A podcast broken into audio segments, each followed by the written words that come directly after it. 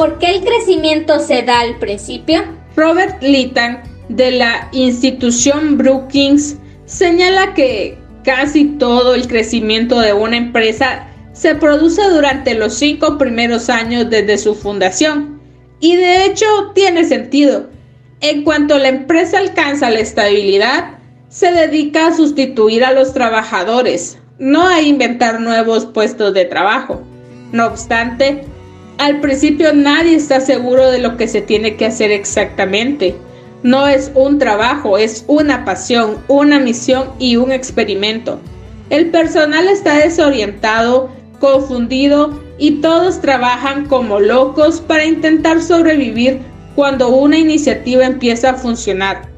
La empresa contrata a gente en esa dirección y sigue luchando por mantenerse a flote e iniciando hasta que crece lo suficiente para relajarse. Y entonces se detiene. Las empresas que crecen después del quinto año lo consiguen porque han adoptado la disciplina de seguir probando.